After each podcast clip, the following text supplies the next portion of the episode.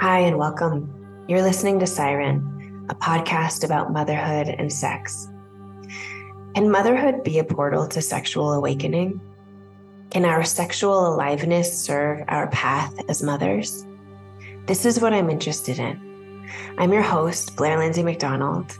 I'm a mother, a teacher, a devotee of the erotic feminine, and I'm a somatic guide. Nothing has impacted me more than becoming a mother. It was a complete unraveling of who I knew myself to be, and unexpectedly, it was also a kind of sexual opening or awakening. I'm learning that becoming a mom does not have to be a death sentence to our sexual and erotic selves. It can be a portal of discovery, guiding us to something new, a new vitality, a new expression. This podcast is here to explore how deeply linked motherhood and sex truly are, and how they actually serve one another. It's a deep dive into what it means to be both a mother and a sexual, erotic woman, as I navigate my own journey in real time. Let's dive in. Hey everyone, welcome back. This is the second episode of Siren. And if you haven't listened to the first episode, I'm going to direct you to go back and listen to that, because in that episode, I'm really breaking down some helpful concepts, and I think I'm giving context for this conversation. And in this episode, what I'm going to be doing is it's just going to be much more personal. I'm going to be sharing more of my story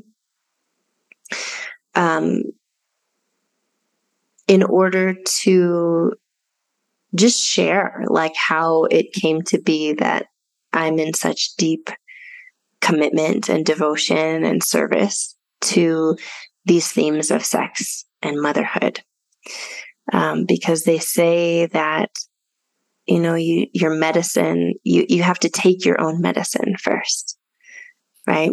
And that's very much I've been dealt a lot of medicine in the last couple of years. And honestly, I'm really grateful for it, because it's just revealed to me my own path. So I guess I just want to start by saying that, you know, sometimes people share quote unquote vulnerably, right? And there's such a thing as performative vulnerability, and like, you know, vulnerability can attract a lot of attention. And I just want to say that that's really not what this is at all. I'm sharing my story really specifically because I want other people to hear it, because I think a lot of women will resonate. And I think that a lot of women are going through really similar issues. And I'm sharing it in service to that. I'm sharing it in service to this potential spark, right? That might be lit by you hearing this, or someone else hearing this. And with that also, you know, I'll say that sometimes our vulnerability can be used against us. And I'm well aware of that fact. I mean, it happens to me. It's happened to me all the time. And I just want to invite my audience into these really intimate conversations. Like, we're creating a field together, and you may have judgments and you may have opinions about things that I say, and that's so welcome, you know, but we're actually all holding this field of deep service to sex, to motherhood, to aliveness, to eros. We're holding this together. And so I guess this is just an invitation to, you know, help me hold it. Help me hold what I'm going to share, because I'd be lying if I said that I wasn't a little bit nervous and may have tried to record this podcast a few times. So Okay, I'm going to start by just zooming out today. And I want to share that in my work, both personally and professionally, it's about so much more than quick fixes, right? And that's just what's out there in a lot of ways is like, oh, this is wrong. Okay, like do X, Y, and Z and get a different result, right? And if you're searching for that kind of formula, this work probably isn't for you. Because in my experience, for me, it's really like that's only penetrating at a surface level. If we're just swapping out symptoms, right? And like trying to feel better and replace lesser healthy patterns with more healthy patterns. If it's a pattern, it's still a crutch, right? So what I'm saying here is like, I'm much more interested in the energetics of what's happening. Like what is happening on the deep energetic layer that the surface layer is just a symptom of. And I think so much of our sex and so much of how we relate to sex is it runs so deep.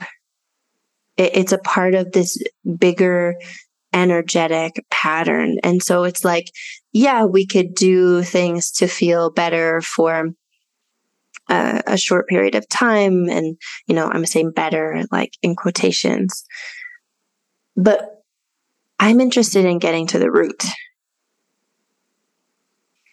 So when I look at my own process, and how I'm going to be speaking about it, I'm going to be speaking about it really from an energetic layer of like, these are the patterns actually that shifted in motherhood. So it wasn't like, oh, like I just swapped this and like did this and took this pill and whatever. It's like, these are deep energetic patterns that motherhood gave me the ability to really meet. And I won't even say heal from, but just like really see and shift. So to bring it back to like that personal level, I'll share a bit of my story. You know, I, from a young age, just had this idea of who I wanted to be in the world. And I wanted to be someone respectable. I wanted to be someone who was, you know, smart and educated and accomplished and successful.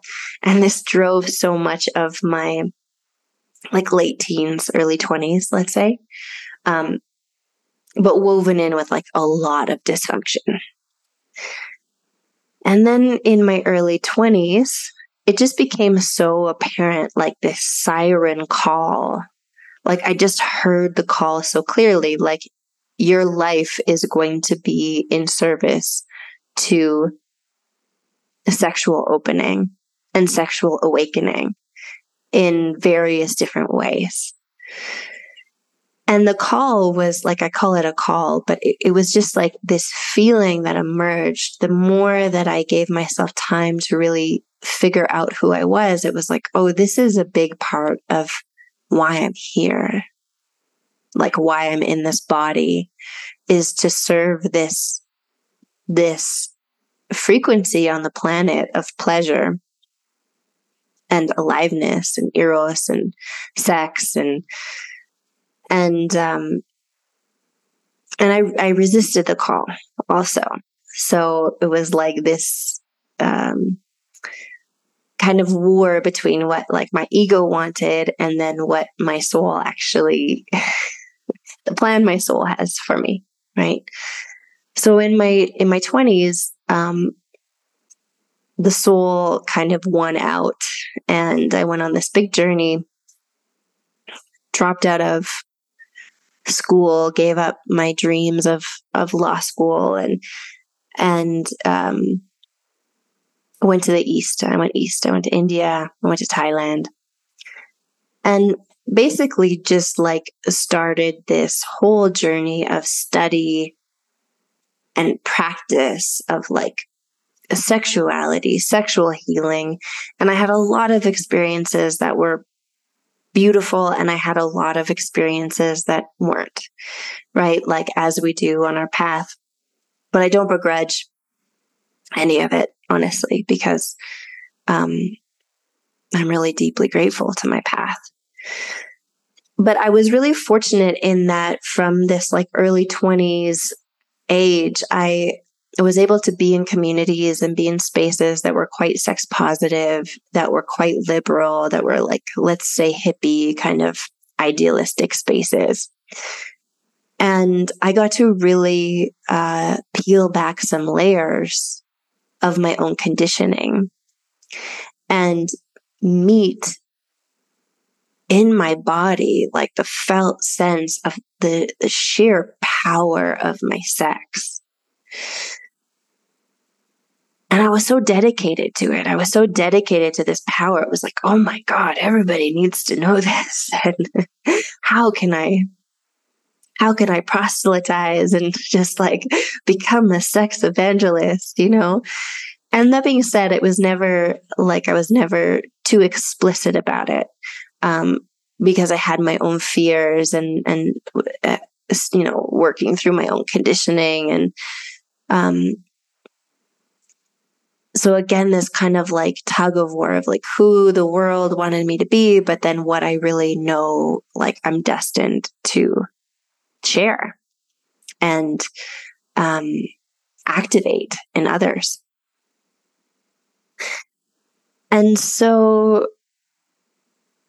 I had really considered myself, like all throughout my 20s, really sexually open and progressive and like a very healthy sexuality.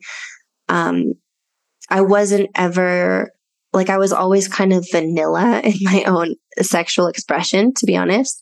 Like I never got into like crazy kink practices or, you know, and nothing too crazy. I always felt connected to the deep innocence of eros and the potential innocence of eros, the innocence of life and life force when we open to it. I mean, it's like we project so much onto sexuality and like what it means to be sexually and erotically alive. And I always had this sense of like, oh, it's actually much more simple. Like it's very innocent. It's very beautiful. It's very playful. So that was kind of where I was approaching it from. And then my path took another big turn and I ended up in Turkey. And I spent a couple of years there. And that's when I met my husband. And meeting my husband was just a beautiful experience. Like I met him and I knew from the get-go, like, oh, this is my person, you know, for better or worse. It certainly isn't a fairy tale story, but the beginning is quite sweet. And so we met in this really sweet way and we had this beautiful connection. And I just had this deep sense of like, I think this is my person, you know? And what was really, really difficult in that was that right from the start of our connection, something felt off for me. And I don't mean with the relationship, but like in my own body, I felt myself sexually closed down like I'd never experienced before. And I was really like, what the fuck? You know, I've been like doing all this Taoist and tantric work and, you know, studying with all these people. And it was very much a part of my identity as well. And then I meet my husband and there's this like intense heart connection and kind of karmic connection. And sexually, I'm just like pretty closed off. And like I said, this was the first time this has really happened for me with a partner, especially with someone who I really love. And we just had a fucking go of it. We had a go of it. Like it was a really hard situation for us sexually for nearly like the entirety of our relationship up until a couple of years ago, which I'm going to talk about.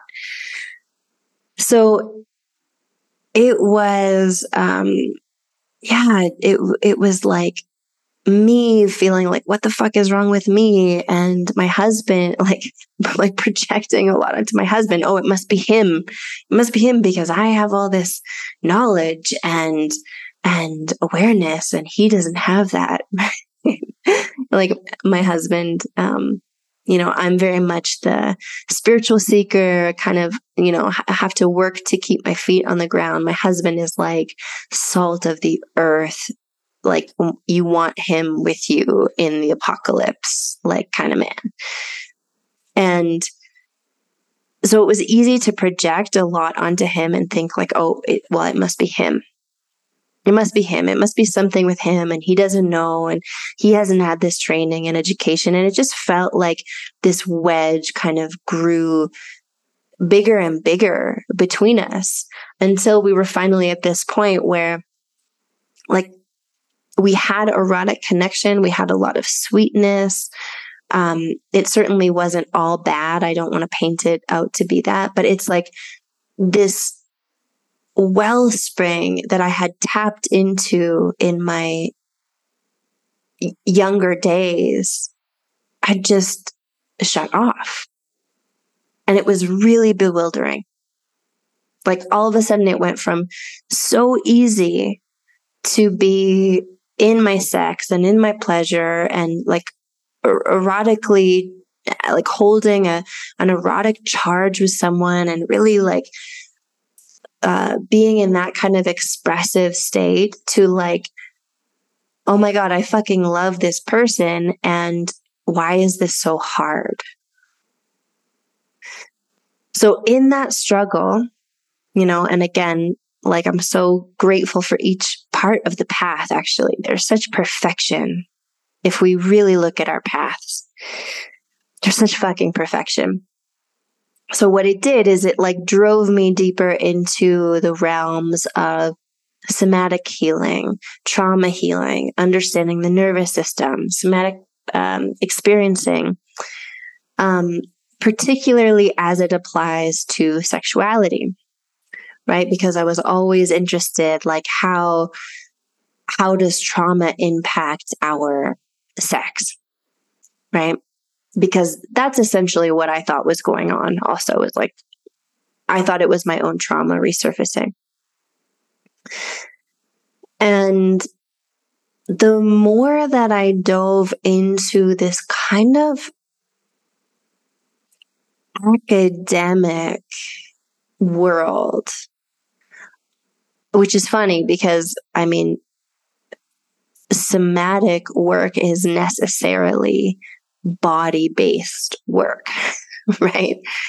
But what happened, and I think what happens for a lot of people is like, you can understand the nervous system, you can understand trauma, you can understand polyvagal theory, you can understand all these fucking things that are supposed to help you be more in your body.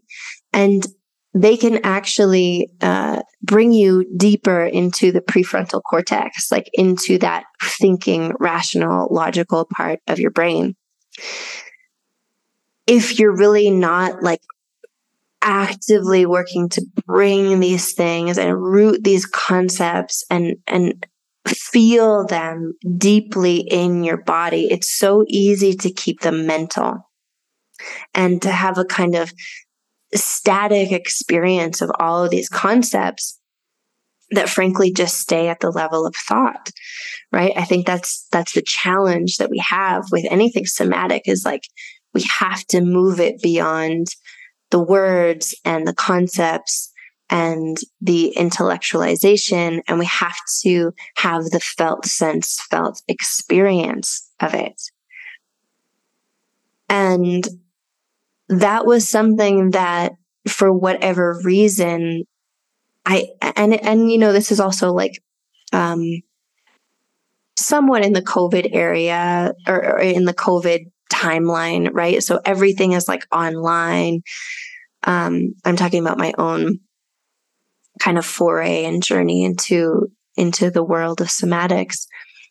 But essentially, like, the point that I'm trying to hit home here is that all of that work and all of that somatic work and all of this kind of understanding my nervous system and being trauma informed and yada, yada, yada, it helped me make small shifts as I related to my own sex and as I experienced sex with my husband. So the shifts were small, I have to say.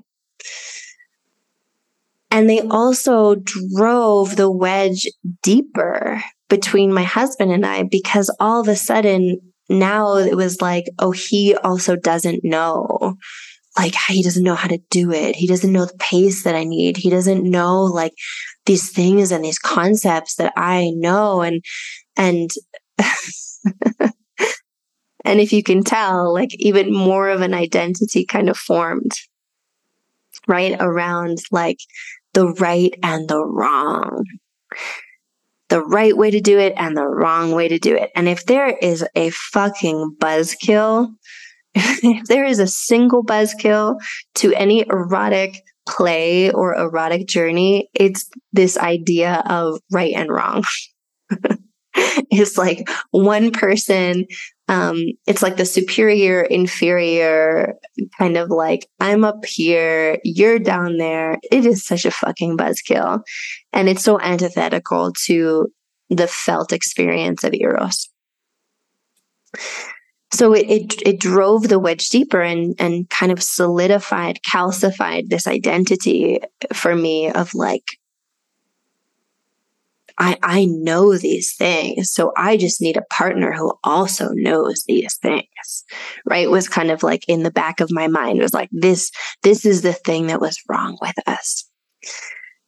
And I hope you can tell in this that there's, you know, the path is perfect, and I don't have judgment actually of myself for these things, because like these were the missteps that allowed me to ultimately have just like a huge significant breakthrough around all of this. So basically it's like struggle. I'm doing more intensive study. I'm teaching about a lot of this stuff, and I'm, you know, having these ideas of like what it should be, right? How we activate eros and how we do it, and it's all very logistical, rational. Okay. By the way, I'm so glad I have this information too. So I'm also not begrudging the information, but it's kind of like what I did with it, what my ego did with it, just exacerbated what was going on sexually between my husband and I. So then a couple of things happened. This whole podcast is framed around like the portal that is motherhood, because that is when I, for lack of a better word, like I was just blown so wide open by the whole experience of giving birth and becoming a mother. I was just blown wide open. And for a few different reasons, a few ways that I was that motherhood allowed me to see these patterns that were kind of operating in my system. I could see how these patterns energetically were actually just like bottlenecking my eros, right? So what happened was, you know, this portal of birth and motherhood, it just like opened up my sex in such a beautiful, beautiful way. And the sex began to change with my husband. And I like to tell this to my clients, and I like to really like hit this home, because I think a lot of us are always waiting for the other person to change, right? We're waiting for the husband to catch up on the information, to like do the quote unquote work. And we, in the meantime, just get more and more resentful and project more and more of the blame onto our partner. And what happened was that my partner actually didn't do anything to precipitate the change. And let me say, like, I love my husband. He's fucking amazing. We also don't have a perfect relationship. And it's interesting because post-birth has been actually the hardest time for us in our relationship. Like, it's just been a very challenging time, which I know I'm going to do like a whole podcast episode on. It's been such a challenging time for us, the hardest in our whole marriage. And yet, my sex, my ability to receive him, my ability to be really nourished by our sexual connection, and really feel it as, you know, as I really experienced it in my early 20s, like this pathway to God, this pathway to just like being fucked open to the universe, basically. Like that came back. And I won't say like, oh yeah, you know, our sex is just like so amazing now. We have no issues, because that wouldn't be true. We're still working stuff out. We still are on our path and walking it together. But something significant changed in my body, in my energetic system, that was like, holy fuck, sex is amazing. And this connection is amazing. And this connection nourishes me. And actually allows me to feel more deeply that current of life that wants to carve me, right? Because I think that that's part of sexual intelligence, actually. It's not just getting off. It's not just coming. It's not just orgasming. It's like really opening to this divine cosmic channel of inconceivable, indescribable, universal life force that just like zaps us and is like, you know, we just like all of a sudden we get this like adjustment by the universe. And it's like, oh my God, like I'm like this and I'm free to do this. And that's what our sexual connection does to us. It turns on this faucet to the deeper life force, and this spring of life force that is always trying to pulse and move through us. But when we're sexually shut down and when we're sexually closed, it can't.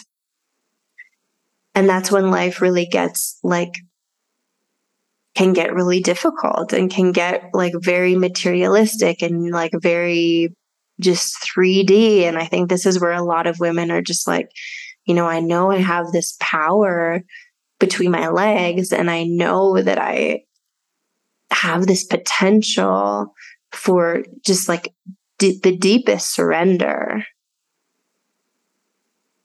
The deepest surrender to, yes, our partners, but it's even deeper than that. It's like this full letting go into the cosmic fucking void, right? That brings us back to these parts of ourselves that kind of go offline when we're not connecting with them on a regular basis. So I think I kind of got off track there, but but what ended up happening was like I just felt the faucet turn back on. And it was like, oh my God, here it is again. Like here is my erotic energy, but also here is like my erotic identity, like feeling desire for the first time in a long time, feeling my power to create, my power to be big, my power to be, to receive, my power to be nourished, right? By this like incredible, delectable energy that is sexual energy. So again, it's like, maybe you're thinking like, okay, great. Just like, give me the formula, Blair. What did you do? What happened? And I'm not going to do that because there is no formula.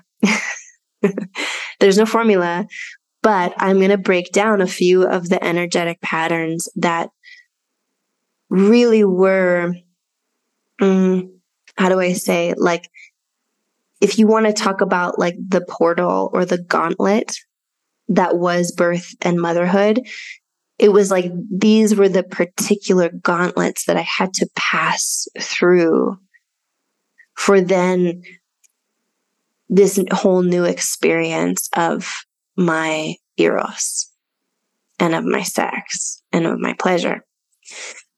So I'm going to go back a little bit to this time before I met my partner when I was living in Turkey. And, you know, this was really the time that things started to shut down. And if I really look, it even started to happen before my partner, actually, before I met my husband.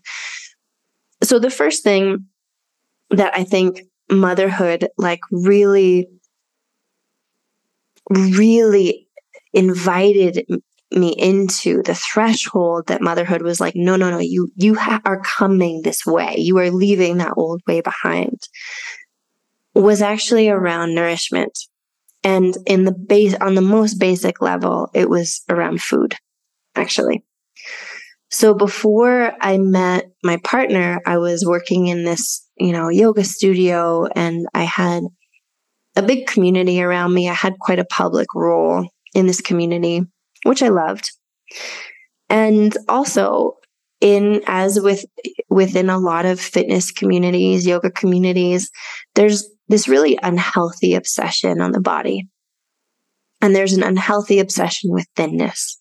But it was really common in this environment to have people comment on my body and comment on my weight. And if I ever gained weight or lost weight, there would be, you know, very open discussion about it. And that was a point which I think a lot of people can relate to. You know, I was struggling in my career. I was struggling to want to like be someone and make it, quote unquote. And I think weight became this thing that I could control. And it became this external guidepost of my own worth. So basically, you know, the energetic being, I can't really control what's happening in my life. I can't really control the success that I'm having or not having in these studios, in this community, in the, you know, the larger international community that I was trying to break into. But I can control my body, and I can control how it looks, and I can get a sense of worth, right? But I use this term loosely. It's a sense of false worth. It's external worth. It's not internal, like based in like how I really perceive and experience myself. It's worth based on how I look. And during that period, and I'd never had a great relationship to food ever because, you know, I never really knew anyone who had a great relationship to food, to be honest, particularly a woman. But during that time, it was like, oh, I want to be thin. I want to be very thin.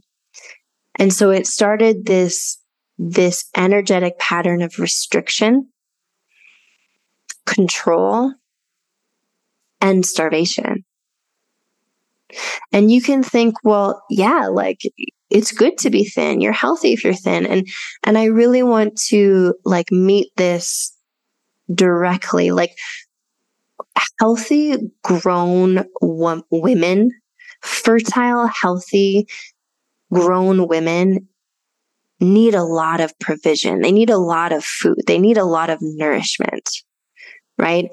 And actually, if you look at like how much we like the daily caloric intake as prescribed by whatever stupid governing body, it's not enough.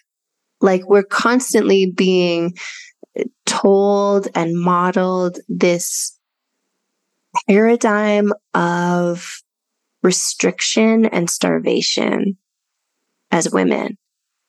And I don't think that we really understand how much this impacts our life force and our eros. And a lot of women think like, oh, well, if I'm thin, then I'm desirable, right? Then I'm physically attractive. And that's actually like, that might be true on a cultural, sociological level, but that is not my felt lived experience of how eros works. Eros does not move through us because we're physically attractive. Eros doesn't move through us because we have the perfect body type. And I actually have a friend who I'm going to bring on, who I'm really excited to talk about this with. Her name's Clara Weisner. But it's like eros, that faucet turns on, our aliveness becomes available when we are nourished on a cellular metabolic level. Meaning when we eat enough fucking food. And for all these years that I was with my husband, I was running this paradigm of restriction, starvation, control, right? To be the perfect size, to be the perfect weight, to have the perfect body, all of which is an external concept, which is completely detached from what my body actually needs to feel good and feel healthy and feel vibrant and be fertile, because that is actually the marker of a healthy female adult body is like, are you fertile? Whether we want to have kids or not. And so what happened in motherhood is like all of a sudden it was really interesting. It started in pregnancy that I was having all these cravings for things that I just was disgusted by, like on a mental level, like quarter pounders and like Subway sandwiches, these things that I haven't eaten for literally 15 years and I want them. And they're the only thing that I can eat without wanting to throw up. And it was already this, I mean, isn't pregnancy just, every stage is just giving us exactly what we need for the next stage. So, all these ideas and judgments and opinions I had about particular food, it's like the pregnancy was like, no, you actually have to let those go. Like if you want to eat, actually, you have to just let those go. Completely ruining this idea I had of myself of like, I'm going to drink green juice and be this super healthy pregnant mama. And then when the birth happened, you know, honestly, one of the first things I remember after a really long, difficult birth, it was a 24-hour birth. at home. But I just remember waking up and being fucking famished, just being so hungry. And I was hungry for months. Like I couldn't get enough food. And this hunger was such that I just couldn't ignore it. And I also had this precious baby in my arms, and I'm like, I need to make milk. I need to feed this child. All of the nourishment is moving through my body. And it was like this responsibility to nourish him helped me become responsible for my own nourishment. So all of a sudden, this girl who skipped breakfast constantly and fasted until 1 p.m. every day and, would drink bulletproof coffee and did no sugar for years. It was just like the woman came in and I was like, I want food, and I want lots of food, and I want lots of nutrient dense ancestral food. I want meat. I want carbs. I want stews. My body really did want the things that that a lot of, is like the ancestral prescription for postpartum. But it was like I just started to feel what it was like to be nourished on a cellular level. And I started to have relationships with women who were also dedicated to their own nourishment. And it was like, holy shit, this is like all these years I've been trying to regulate my nervous system with somatic experiencing and thinking that I had all this undigested trauma in my system when I just wasn't eating enough. And I really can see how this commitment to being nourished and taking responsibility for my own nourishment was a huge catalyst for my sexual opening that happened postpartum. Because it was like all of a sudden I had this appreciation for this gorgeous fucking body that, and I don't mean physically, although I do love my body, but it's deeper than that. It's this body built a human, it birthed a human, this new respect for my physical, biomechanical structure, and then this commitment to keeping it well and keeping it nourished. And it was like, wow, I'm a woman, and a nourished woman is a turned on woman. And I truly mean nourished. And I'm going to break down this idea of nourished in further episodes because we can have a lot of ideas around it. I know that I had a lot of resistance to even what a female body needs because of so much programming around food and dieting and diet culture. But let me just say this, a nourished woman, a woman who prioritizes her own cellular nourishment is most likely a turned on woman because she's connected to this hunger. She's not stifling her hunger. And if you think that you can stifle your hunger for food and not have that stifle your hunger for sex or for eroticism, then I think you're wrong. I think these two are so completely related.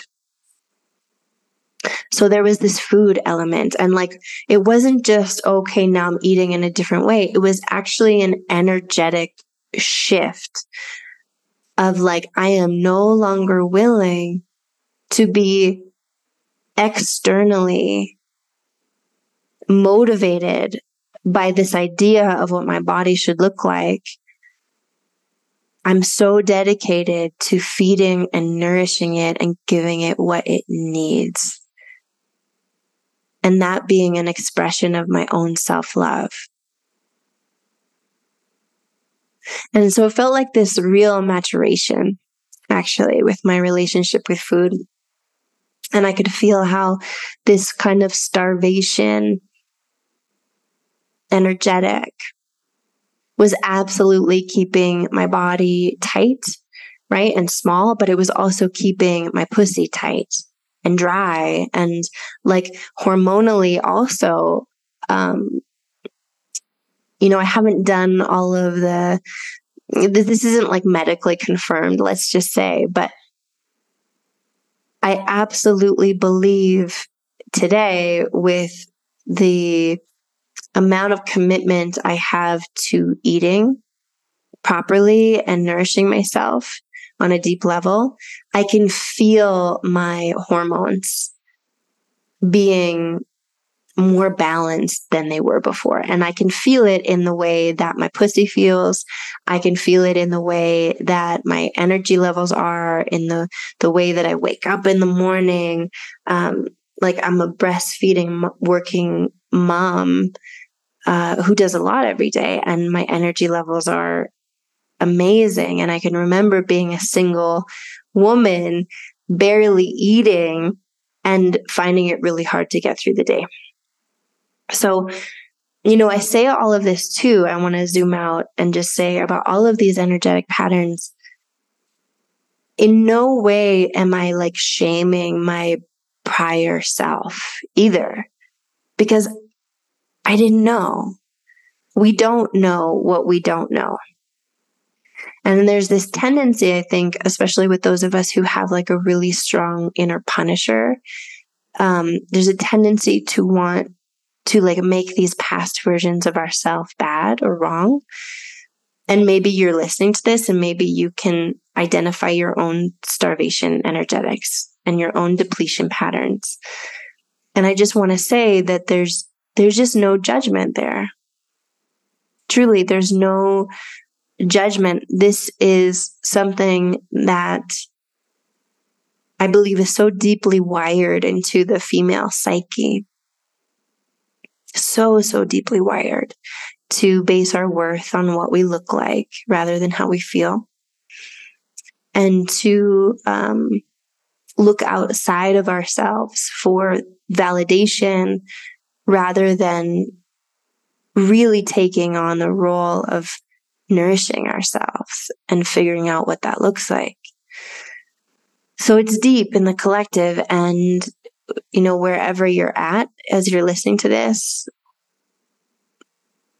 just don't let that punisher come in and like make you wrong, is what I'm trying to say.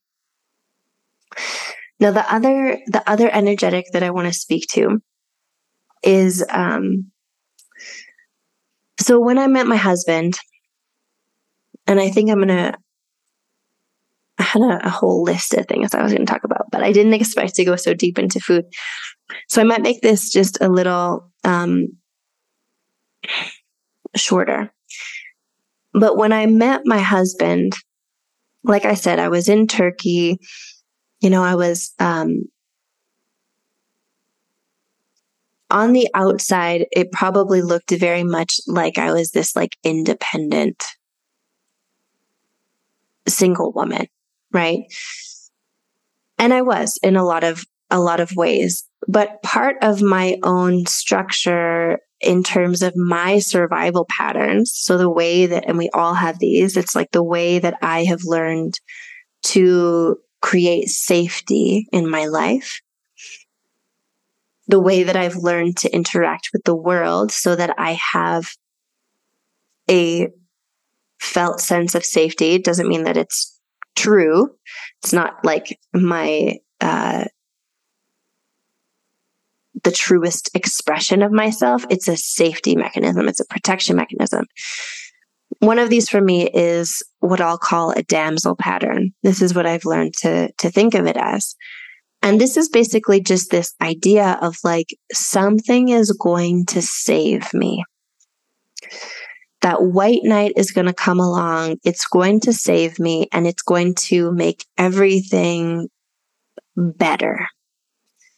And there's a particular kind of like learned helplessness that the damsel has, right? Because she has to be somewhat helpless to attract the people who are going to save her, right? And it can be a person that we want to save us. It can be It can be an institution. It can be a government. It can be, right? Like it's this kind of like daddy knows best. Like, I'm just going to defer my authority to this other thing because like they know better. It can also be, we can have damsel patterns with money, right? Like, oh, once I make that much money, then I will be okay, right? So if we're putting like, holding this desire for money to take care of us, and we're working towards, a certain goal with the expectation that it's going to save us, that's also a deep damsel pattern. So it's like anything that we're really looking to save us that is outside of ourselves. And I had and have deep damsel infrastructure, let's call it. The part of me that through my dynamics with my dad and dynamics in early relationships and all throughout my life is like looking for that person who's going to make everything better.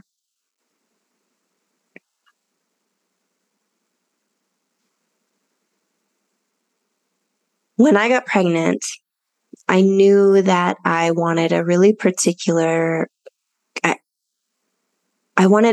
experience for my son as he entered the world. I was very committed to it. And I feel in a way that what motherhood has given me is it's shown me exactly where my responsibility lies. And it's given me this precious, precious gift, human that is my son, that is this like reason to hold whatever it is responsibly. Like he is my reason to harness this creative capacity, to harness the responsibility that I truly do hold, the creative power that I truly do hold, so that I can create for him what I feel is important, right? According to my values. And in a sense, it's like he has allowed me, and this love has allowed me to do for him what I actually have struggled my whole life to do for myself. And it's like this love is so transformative. It's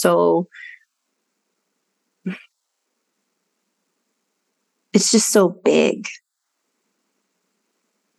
that I'm like, yes, I cannot shirk this responsibility. It is so great a responsibility. So it really like turned on this switch inside of me. And in the birth, it was a really, really difficult birth. They say that your first birth is often long. That's what everyone told me. I'll expect a long birth. And I really didn't. I really was unprepared. And I had spent so much time kind of visualizing like the perfect birth and like, no, I don't want to hear about bad birthing stories. Just tell me the good ones, this kind of positive affirmation. And I actually wish that I had given myself more of an opportunity to hear about other experiences and long births and difficult births, because what happened in the birth was I just had to fight this voice inside that kept saying something is wrong. So the birth was taking a long time. We found out later that my son was asynclitic, so his head was tilted to one side. I was pushing and pushing and pushing, and he wasn't coming. And the contractions were, I was in full labor for maybe 18 hours. So like early labor for about 6 hours and then active labor for 18 hours. Which was just insane. And I kept having this feeling of like, I don't know what's happening and I'm scared and something is wrong. Right. So the pull to like go to the hospital, to have someone, I had a midwife with me. I had an amazing birth team, but like the pull to kind of have this external, authoritative, like masculine, institutionalized, like medicalized, like, yes, we're going to save you. That pull was so tempting in the whole labor process. In fact, it was kind of like this, felt like this devil over my shoulder, actually. And I know a lot of women, you know, this is potential ground to be really triggered. And I'm just going to say, like, this is my experience and I'm just being really honest, and it has no bearing on what I think should be other people's experience. I think our births are so unique to us and actually teach us exactly what we need. So I felt this like, you need to go to the hospital. You need to see a doctor. Something's wrong. Your midwife doesn't know what she's talking about. Like, it was like this pull, and I just had to keep guiding myself back to the truth of like, what do I want for my son? What do I want for us? No one is coming to fucking save me. No one is coming. And I really like had to come back to that again and again and again and again. And I knew that if I went that route, that it would be most likely a C-section, and it would be, you know, a hospital birth, which I didn't want. And I just remember this, like, no one is coming to save you. No one. And there was something in that that fractured this damsel pattern inside of me. Not to say that this damsel pattern just completely disappeared after that, but like, it was like I felt the depth of my own responsibility, which is also the depth of my power. And so what happened after the birth in terms of my sexual self and how I was experiencing my erotic self is like, I just knew this is me. Like, no one is coming to save me here. My husband is not coming to save me. A teacher is not coming to save me. A magic pill does not exist for this. And it was this redirection to being fully sovereign and fully responsible for my sexual energy. Meaning, like, my husband doesn't have to do anything, actually.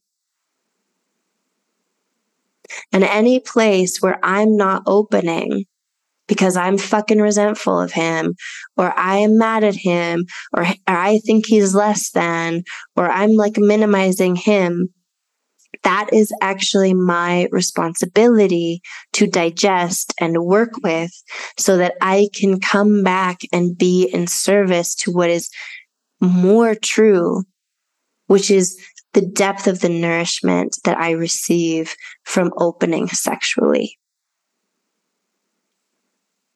And I know this might hit some women too, because believe you me, like, I know how hard it is and how frustrating and actually infuriating it can be to have someone be like, no, this is 100% you.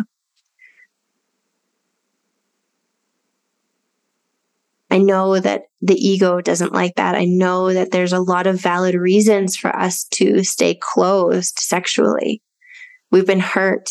We've had experiences that have shut us down. We lead these lives with our partners where there's so many unmet needs and unmet expectations and dreams that go by the wayside, and disappointments, and that's all true.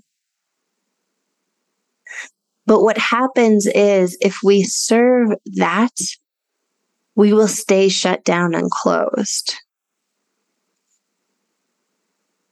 If we let our power live there, we will stay shut down and closed sexually.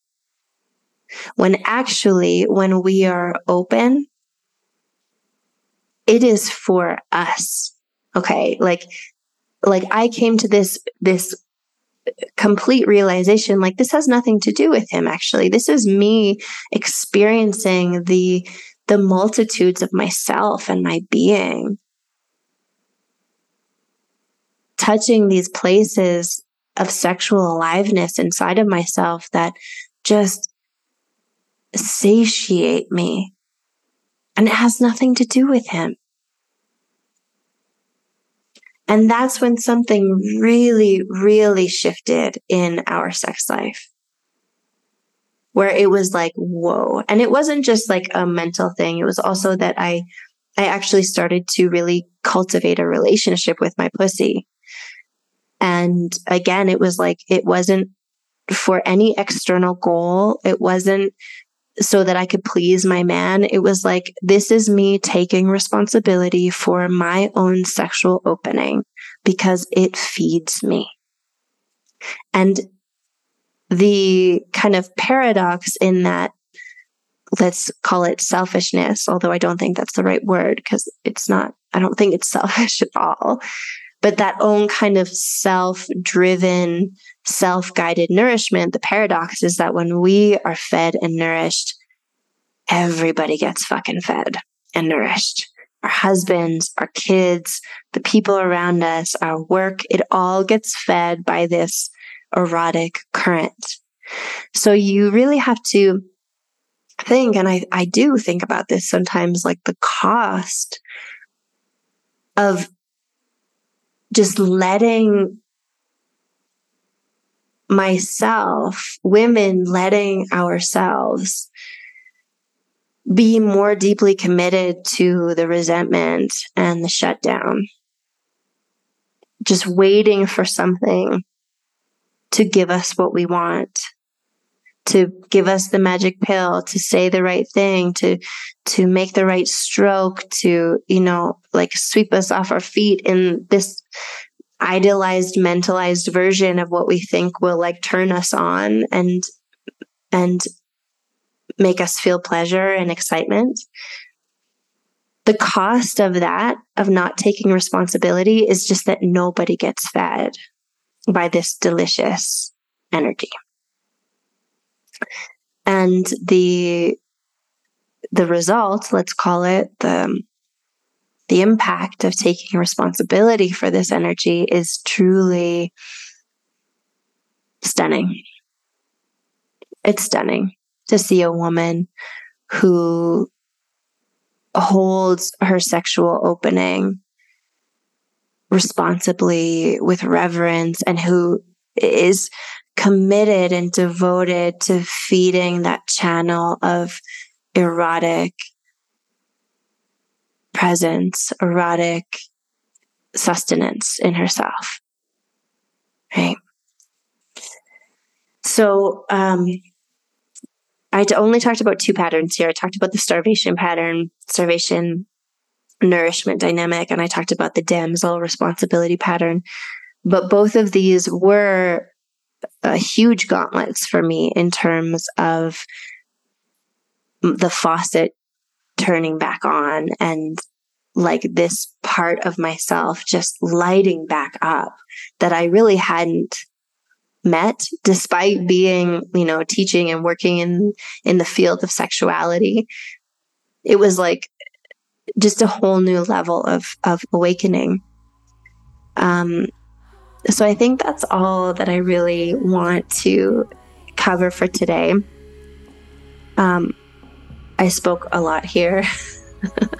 And if you're still here, thank you for being here. Thank you for listening. I hope that there was something here that was sparked for you, or maybe even got hit, or something got activated, or whatever. I trust these transmissions. And I trust that you got whatever you needed here. And I'm so looking forward to talking to you in the next episode.